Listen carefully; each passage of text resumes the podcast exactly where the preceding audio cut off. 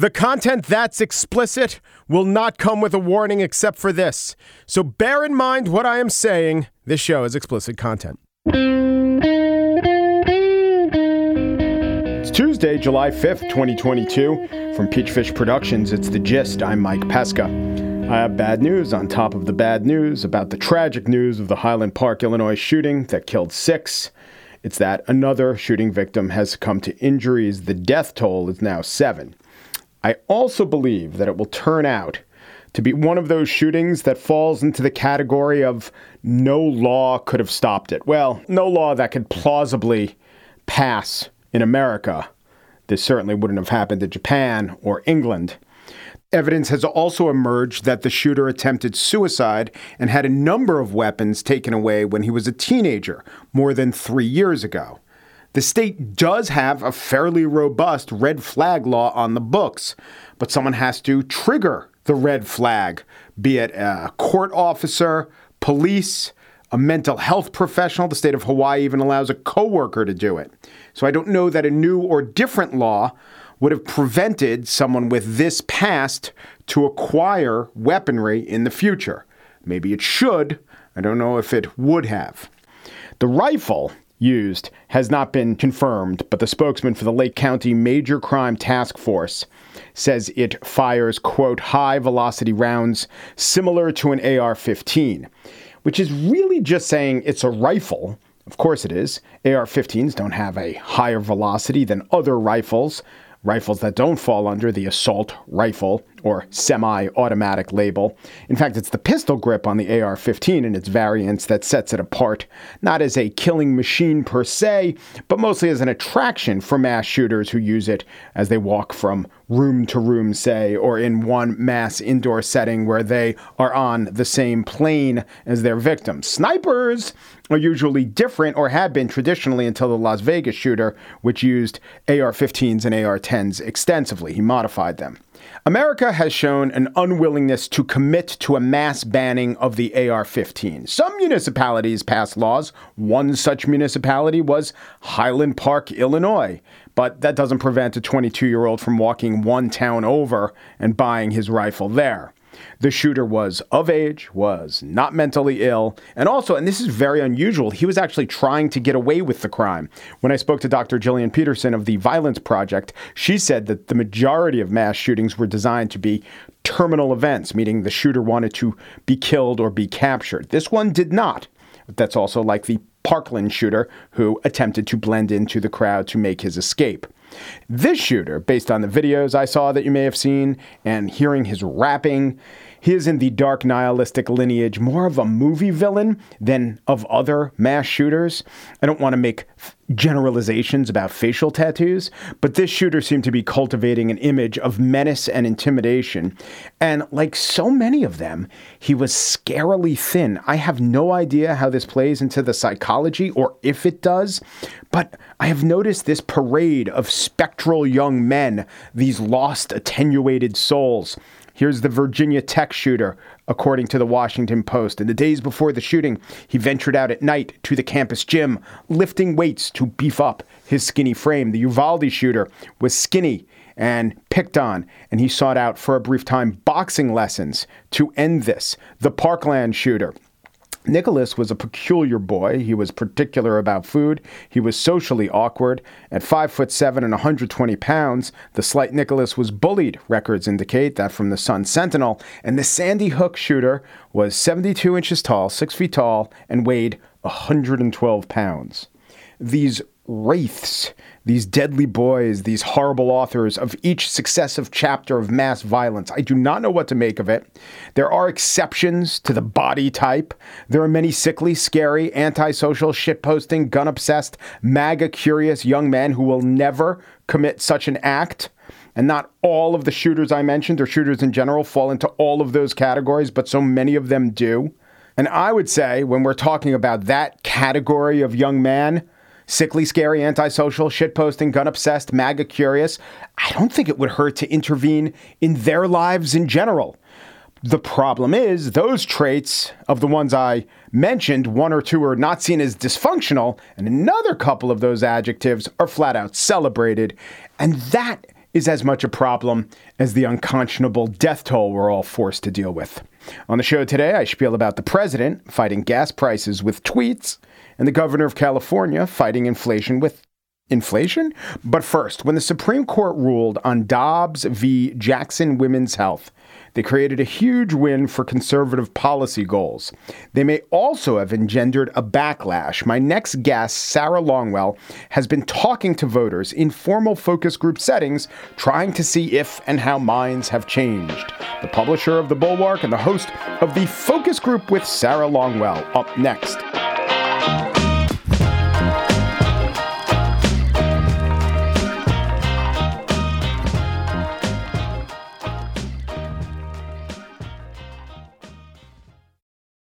The Defender is a beautiful car, but beauty is, of course, sometimes only skin deep. Not with the Defender. Let's talk about the interior. It's robust, built with integrity. Yes, it's designed iconically, the exterior. That's what compelled me. My, my neighbor Jay says, Mike, you see what's on the block? It's a Defender. And I look down the block, and indeed there is. And me and Jay, the neighbor, and Michelle, we gather around the Defender. We peer in the window. I have to say, I don't want to make this too tawdry, but we lust, or perhaps we kvell. To drive the Defender is to explore with greater confidence. We looked at the cargo capacity, more room for the gear. There's really a wide range of adventures. The Defender family features the two door Defender 90, the Defender 110, and the Defender 130, which seats up to eight Push what's possible with a vehicle made to go further. The Defender 110. Learn more at LandRoverUSA.com slash Defender. How will the recent ruling in Dobbs v. Jackson Women's Health play out in the electorate? I will give you the answer. This is a spoiler alert. No one knows. But if anyone knows, or comes close to knowing, or can construct the apparatus for which we will know, it is Sarah Longwell. Sarah is the publisher of The Bulwark. She is the focus group host. That is a name of an actual series of focus groups, but also a podcast called The Focus Group and about the focus groups. And we will talk about abortion. We will talk about focus groups. And I also want to talk about the, the hearings, the January 6th hearings. Sarah, welcome to the gist. Hey, thanks for having me. So I know with the leak of the Dobbs memo, you got some indications of what people were thinking. And I also know that it wasn't top of mind even for the persuadable women who you voted for. Um, however, uh, upon hearing that episode of the Focus Group, and I recommend that everyone does, Rachel Vindman was the guest. When you dug a little deeper, tell me if I'm right, you found that while the women weren't offering this as a top of mind concern, and this was back before the Alito decision was confirmed. I think you found that maybe it was more concerning to persuadable women than even they realized.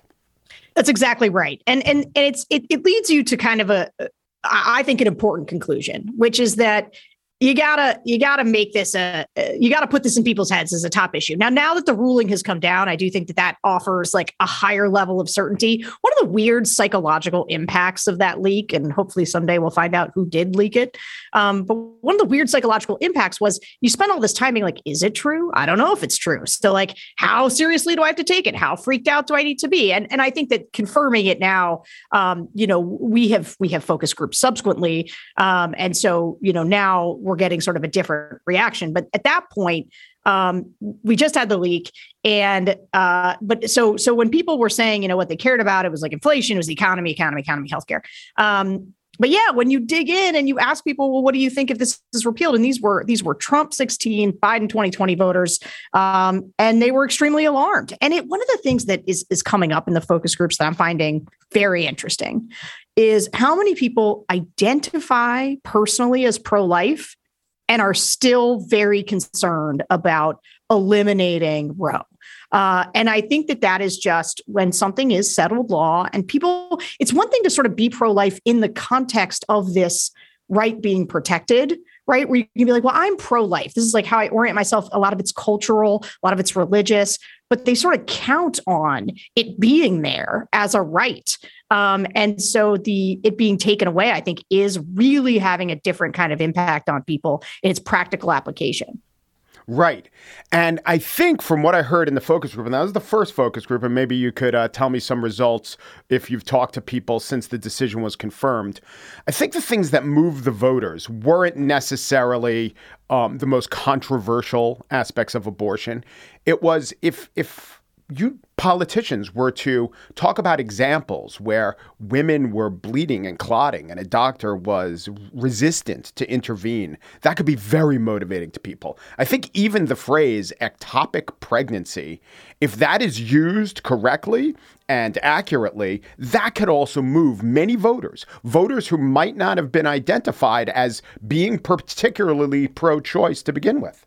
Yeah. So so this is something that has is coming through loud and clear to me that is pretty interesting, I think, the focus groups, which is, you know, everybody kind of says like rape, incest, life of the mother. Uh, and there's these like ways that we talk about things that are kind of rote.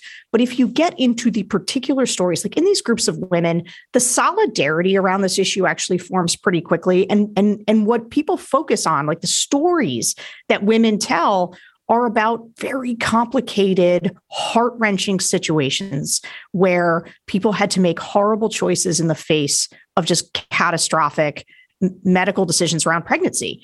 And I think that this is this gets lost. And if, if Democrats are going to prosecute this case, which I think they have to do. It can't just be organic. That's why I always make the distinction between people not going there when you ask them an open-ended question versus how animated they get when they talk about it specifically is you've got to prosecute that case and you've got to talk about these personal stories because women I, I, feel this way. So I've gone, I've got two kids. Um, and actually my, my wife had them, but like everybody's got stories about either how hard it was to become pregnant or they know some uh, they themselves or they know somebody who had a, a complicated issue with their and so the idea that the government would get in there and that there would be somebody saying you can't attend to this for some reason is super scary because once you kind of cross into your late 20s 30s like and you're now me 42 you know tons of people who've just had situations and you yourself have seen um yeah how complicated it can be.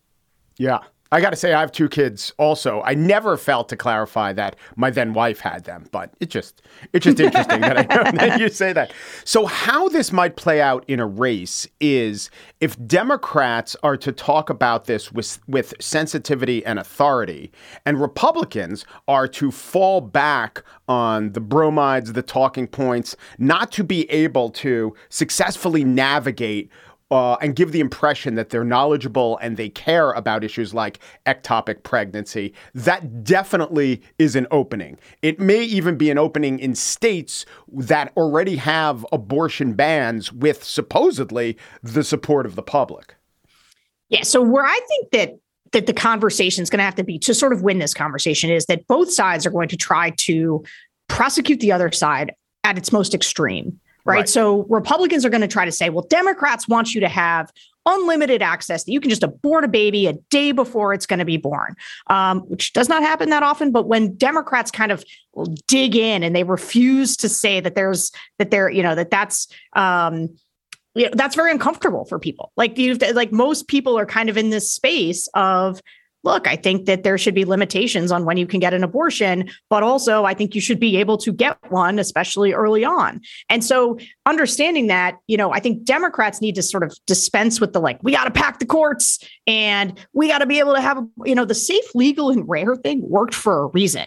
And it's because that is where people are comfortable on this issue. They don't think it should be a form of birth control. And women talk like this in the groups. They're like, I'm pro life. Do not think you should just have an abortion willy nilly, but like you should be able to make these decisions with your doctor. I want to preserve this. And so Democrats have to go prosecute Republicans where they are at their most extreme, which, by the way, they have a lot of opportunities to do because people who are candidates for governor in a bunch of the swing states, like take Doug Mastriano, these are people who do not believe that there should be um, exceptions in the in the in the rape, incest, life of the mother. And so, if you can prosecute it on those terms, on where the Republicans are the most extreme ones, banning a, um, the the morning after pill or or, or um, regulating birth control in a tighter way, that puts them on their back feet. That is an offense strategy. Otherwise, you're gonna what you don't want to be is defending your own position position, like their own sort of extreme flank.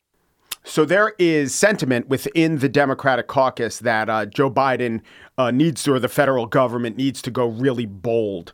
And one, he just endorsed uh, suspending the filibuster. By the way, it's not his choice, it's the Senate's choice. But suspending the filibuster to codify Roe, I think that's maybe has a, a, lot of different implications. But some of the things that they're advocating that they need to endorse are things like packing the courts and uh, allowing abortions on federal lands, which a lot of uh, experts, I think all the credible experts I've heard say, oh, that would be a terrible idea because it would open women and doctors to prosecution. How dangerous is an endorsement by the Democratic establishment of some of the boldest, which would be the words the activists would say, boldest efforts on abortion? How uh, damaging to the prospects of Democrats running in swing states or in seats they could win were the National Party and uh, White House to endorse those policies? extremely damaging and it goes back to this what i'm talking about, about you got to prosecute the other side on its extremes and if if democrats run to their own extremes republicans will um, destroy them for it number one number two they're not very good ideas i, I just got to say like they may be bold but they're not good um, and if democrats want to be bold um, they should do some they should do popular things like why not right now put up a bill uh, and say like we are going to make it so that uh, people can have access to Plan B, um, and we are we are going to codify that. Put make Republicans vote on that. Make Republicans vote on on access to birth control. Like do federal uh, legislation that is popular that would be extremely it would be impossible for republic some republicans will vote against it maybe even lots will but like you can pass those things. You can do actual good. You can safeguard actual things that women need that are under threat right now because of this ruling and because republicans are on offense in certain places.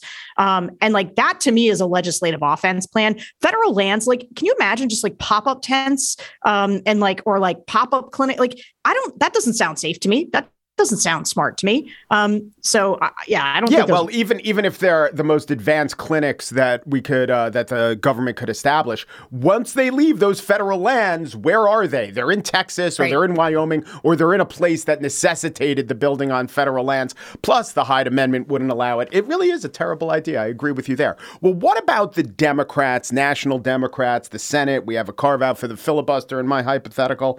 They start legislating against the extremely really unpopular parts of the Dobbs decision, like just the rape and incest exception. They pass a law that say you can't ban abortion to for a woman who's been raped.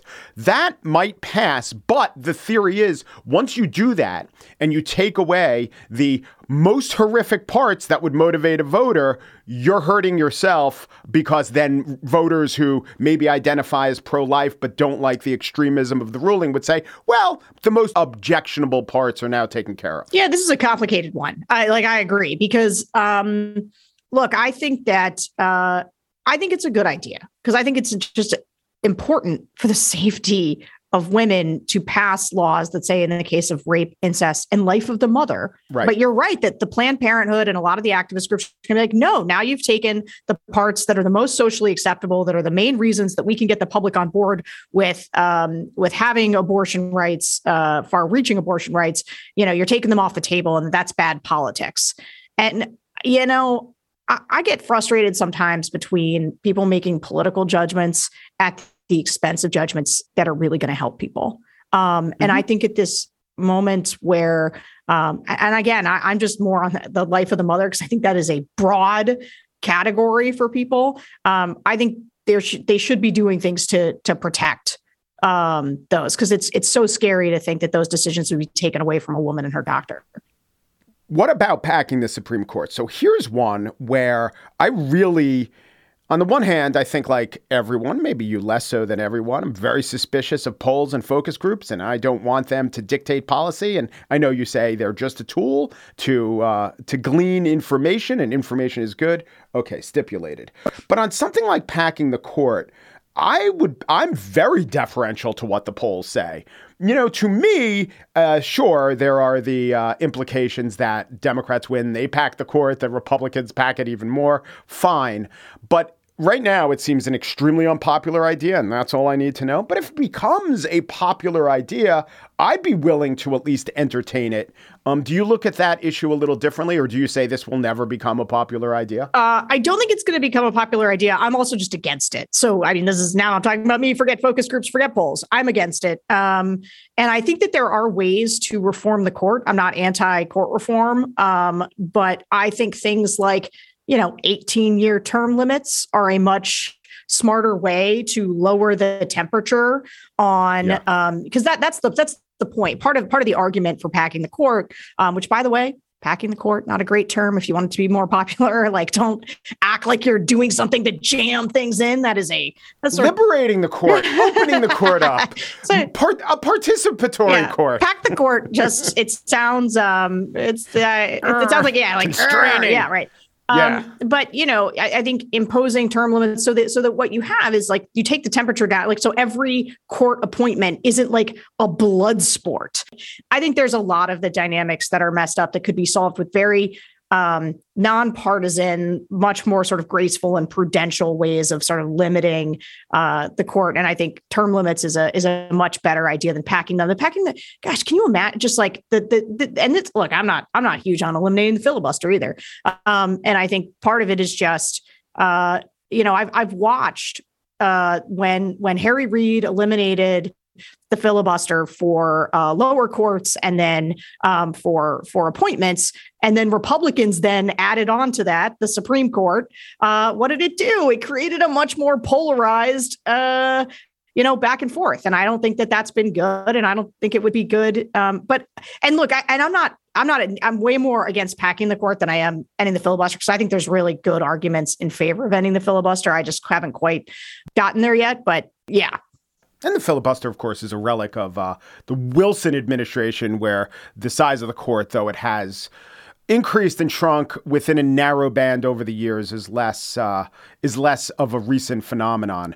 I want to go back to one thing: the analysis of it's not just Roe versus Wade has been overturned. It was we got a little time to be to get used to it. I wonder if that will have any impact on people's attitudes at during the focus group that you conducted when only the draft opinion was known, you talked about that spark moment getting diluted where everyone is absorbing the implications, but not in a way that's so certain where everyone is in the streets. Well, now, not everyone, but a lot of people are in the streets. So, do you think the moment that we had is playing out exactly as it would if there was no leak to begin with?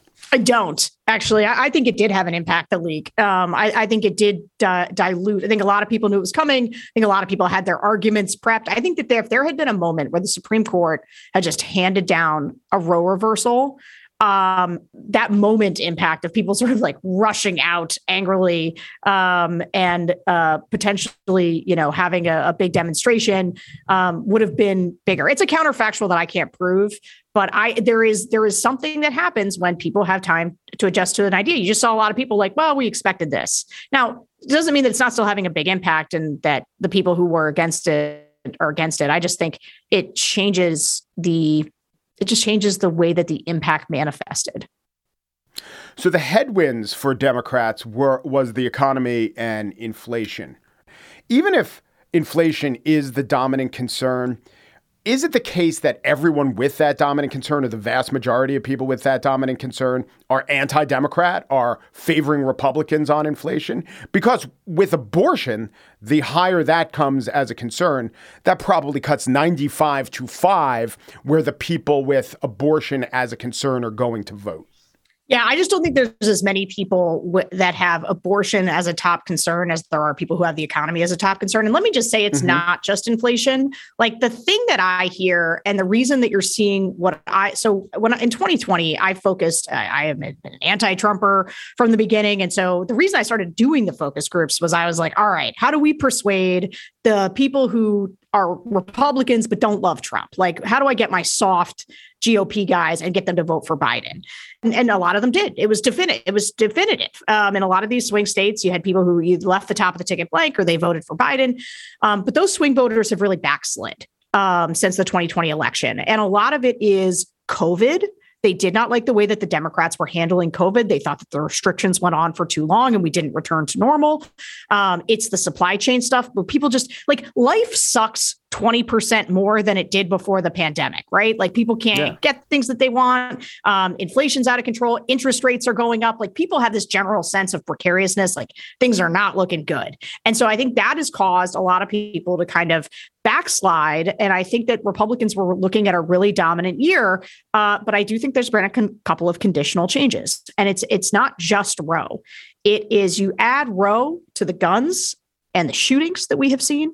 And then you add them most specifically to the candidates that are emerging in these from these Republican primaries. Um, we're not through them all yet. We don't know who everybody's going to be, but the fact that it is Doug Mastriano and Herschel Walker, potentially with Eric Greitens, potentially with Kari Lake, um, and a bunch of other people that as as the as the as people zero in on all of these candidates uh, in 2022, once the primaries are over, you're going to just see how bananas they are. Like they are yeah. stop the steal, Trumpy lunatics. And when you add those in, and so that you know, Trump has been endorsing terrible candidates, uh, and it's putting a lot of races that shouldn't be in play in play. And Sarah will be back tomorrow to talk about her general philosophy of focus groups and how she thinks the January 6th meetings might affect the election.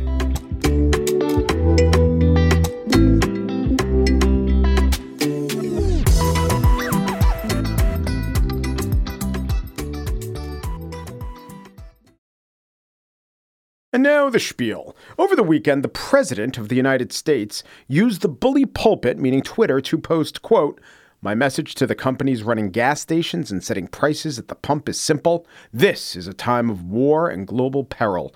Bring down the price you are charging at the pump to reflect the cost you're paying for the product and do it now. I'm sure Citgo, Saudi Aramco, all those uh, Middle Eastern OPEC based oil companies are saying, oh, now is the time of global peril. Thank you for telling me this. Days later, or a day later, a regional lobbying group taunted the president for making his demands. The U.S. Oil and Gas Association said, working on it, Mr. President. In the meantime, have a happy fourth, and please make sure the White House intern who posted this tweet registers for Econ 101 for the fall semester. They were speaking in owns. OWNS, they owned the president, which is to say they were speaking in the argot of Twitter. The president got dunked on, and we all went back to grilling with propane, which is selling for $4 a gallon now. Why would the president put out such a weak argument? When asked about that argument in today's White House briefing, Press Secretary Karine Jean Pierre committed to it. And when you look at wholesale oil prices as well, they've declined about 15 percent. And so retail gas prices, have, however, have only declined just about 3% over the same time period uh, as we have seen uh, with uh, crude oil prices and the uh, wholesale gas prices. Well, those are the facts, as is the fact that profit seeking characterizes all businesses at all times, not only during price spikes. Jean Pierre concluded Consumers should not, should not be the first to pay and the last to benefit.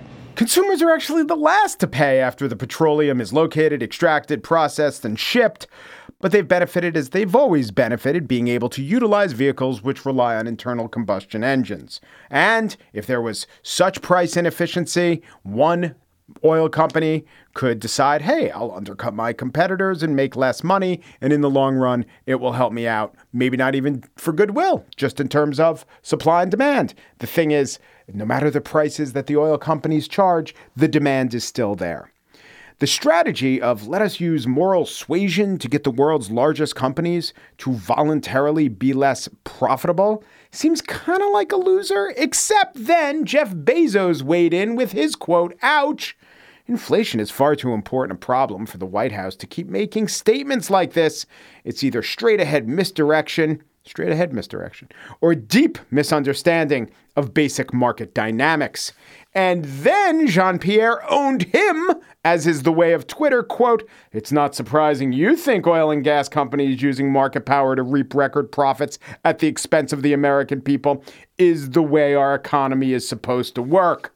Shouldn't do the hand clap emoji in between each word, but my God, it read like that.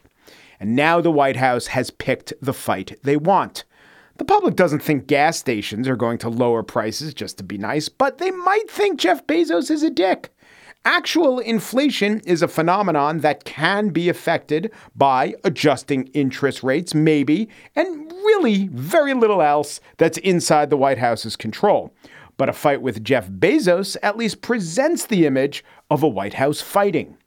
And so some dopamine was momentarily injected into our national noggin, and we all went back to our $5 gallon of gasoline, except for California, where they're paying $6 a gallon. But don't worry, Governor Gavin Newsom and the state legislature has a plan for that. KABC LA has details. Well, a new round of money will be sent to Californians, this time to help with inflation.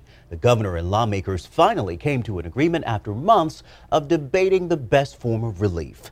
What they decided was dubbed in the state house and the governor's office as, quote, the inflation relief package. It's tax rebates totaling $17 billion, nine and a half billion of it goes to either gas relief, depending on how they portray it, or just in general inflation relief. Couples making less than $150,000 who file their taxes together would receive 700 bucks and then the amount goes down as couples make more, but everyone's entitled to a few hundred bucks. Here are some headlines. San Francisco Chronicle, California stimulus. When are state residents getting their inflation relief checks? Here's everything you need to know about the stimulus. LA Times focused on the part about those paychecks. Headline How much do I get from California's $9.5 billion gas tax relief plan? When will I get it? ABC summarized the news you can use coverage of the initiative. Viewers want to know Am I eligible? Chris, the format is similar to the last few rounds of stimulus checks in that it will go to people who have filed taxes. Notice the word she used, not the word taxes the word stimulus. Chronicle used this also. This is, in fact, an economic stimulus. And do you know, ask any economist, what does the economy definitely not need right now? The answer is stimulus. This program will give people money and it will likely have inflationary effects. Perhaps those effects will be counteracted by the good the program does. Perhaps people will put their money towards paying the rent or towards savings. That's great, especially if they could get a good enough rate to outpace inflation. Perhaps something I thought of Californians, buttressed by these new funds, will shop online and inflation will only go up a little in California, but maybe a lot in Arizona, shipping the goods to California. But the idea overall is the exact opposite of what most economists would say is the way to lower inflation. And one source, one prominent in state source, thought to call economists. David Lightman of the Sacramento Bee actually contacted economists. The resulting story was headlined Experts warn California's inflation relief, in scare quotes, good, could actually send high prices even higher. And what he found called six economists, good job, Lightman. Five of them said, yeah, yeah, stimulus, this stimulus could well prompt more inflation. And this belongs in the of course it could file. Right now, Lightman is the sole occupant of that file outside some of the national business press, like Bloomberg, but also, for the most part, including almost all of the national business press. When do I get my stimulus check? Which, by the way, if I was a Californian, I'd definitely be asking. And you got to realize that given the choice between the good politics of putting money in people's pockets and the good policy of, I don't know, hoping a billionaire objects to your ineffectual pressure campaign on Twitter, it's clear you'd rather be in Gavin Newsom's position than Joe Biden's. Maybe in a couple of years, Gavin Newsom would too.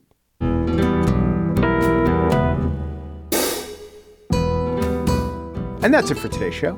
Corey Wara ably assistant produces The Gist from a whole new state, Oklahoma. Okay. Joel Patterson is the senior producer of The Gist, holding down the Media Bureau. Michelle Pesca is COO of Peachfish Productions. She signs for every bill of lading the company receives. The Gist is presented in collaboration with AdvertiseCast, Libsyn's AdvertiseCast. In fact, advertising inquiries, go to advertisecast.com slash the gist. Umperu, Peru, Du Peru, and thanks for listening.